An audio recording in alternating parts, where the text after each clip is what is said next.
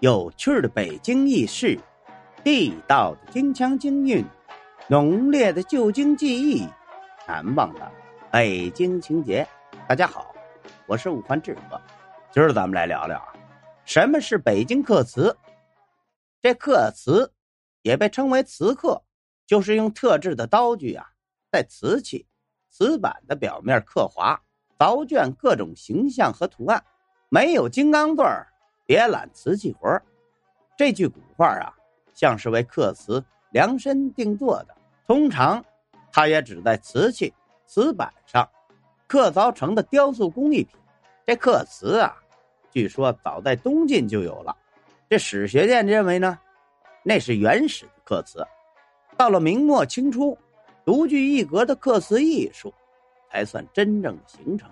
关于刻词起源的说法还是众说不一其中有一个说法说是早在宋朝的时候这皇上喜欢把一些名人的书画作品勾画在瓷器上，但是又担心时间久了这瓷器上的彩绘会脱离，为了长期保存这些瓷器上的书画，就命令当时的这些陶瓷工匠用刀子把书画的线条、轮廓刻画出来。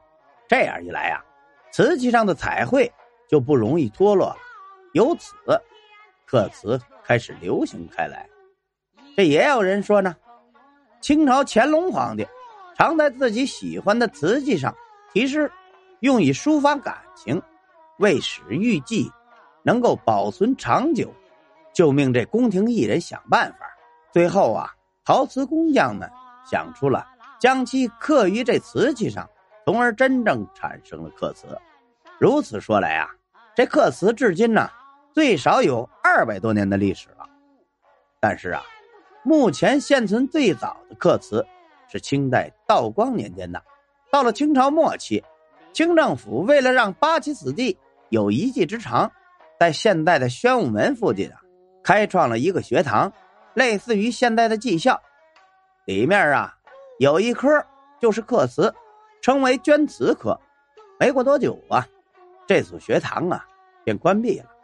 但是从这所学堂里却出来了几位后来非常有名的刻词大师。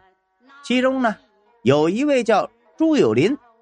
朱友麟师承华法，以工笔山水画为主，以刀代笔，那是运用自如早期在清宫任词匠，辛亥革命之后转入民间，以刻词为业。后来因为战乱，这门技艺逐渐的失传。